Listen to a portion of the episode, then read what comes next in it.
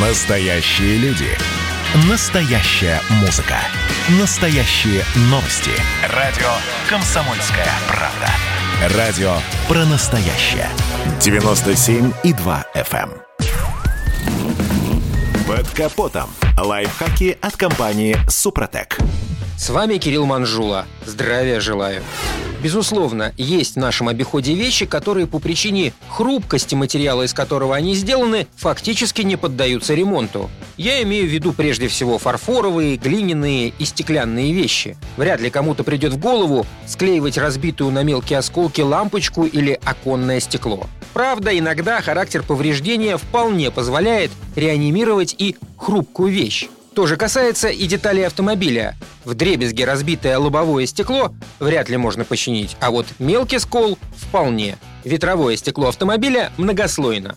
Оно, как правило, состоит из двух панелей. Большая часть дефектов лобового касается его внешнего слоя. Пробить два слоя можно только при сильном повреждении тяжелым предметом. Такой дефект без демонтажа стекла исправить невозможно. Но чаще всего происходит повреждение только верхнего слоя. В этом случае стекло можно отремонтировать быстро и без особых трат. При неправильной эксплуатации ветрового стекла со сколом последний расползается в трещину, Стекла реагируют на разницу температур внутри и снаружи автомобиля. Часто автовладельцы самостоятельно усугубляют ситуацию, включая кондиционер на обдув лобового стекла со сколом в холодное время года. Скол также может превратиться в трещину, если автомобиль передвигается по плохой ухабистой дороге. Самое важное при обнаружении скола – надо его сразу заклеить скотчем с двух сторон и записаться на ремонт. Лучше не эксплуатировать машину со сколом более двух-трех дней. В сервисе специалисты первым делом очистят поверхность.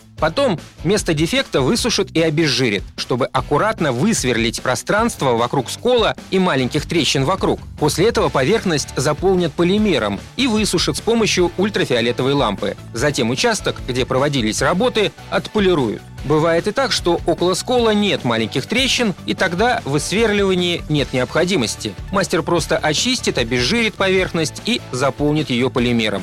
Самостоятельно отремонтировать скол на лобовом стекле можно только с помощью специального набора, но при любом неверном действии ситуацию можно лишь усугубить. Кроме того, реанимировать своими силами можно только маленький скол без трещин. На этом пока все. С вами был Кирилл Манжула. Слушайте рубрику «Под капотом» и программу «Мой автомобиль» в подкастах на нашем сайте и в мобильном приложении «Радио Комсомольская правда», а в эфире с понедельника по четверг в 7 утра.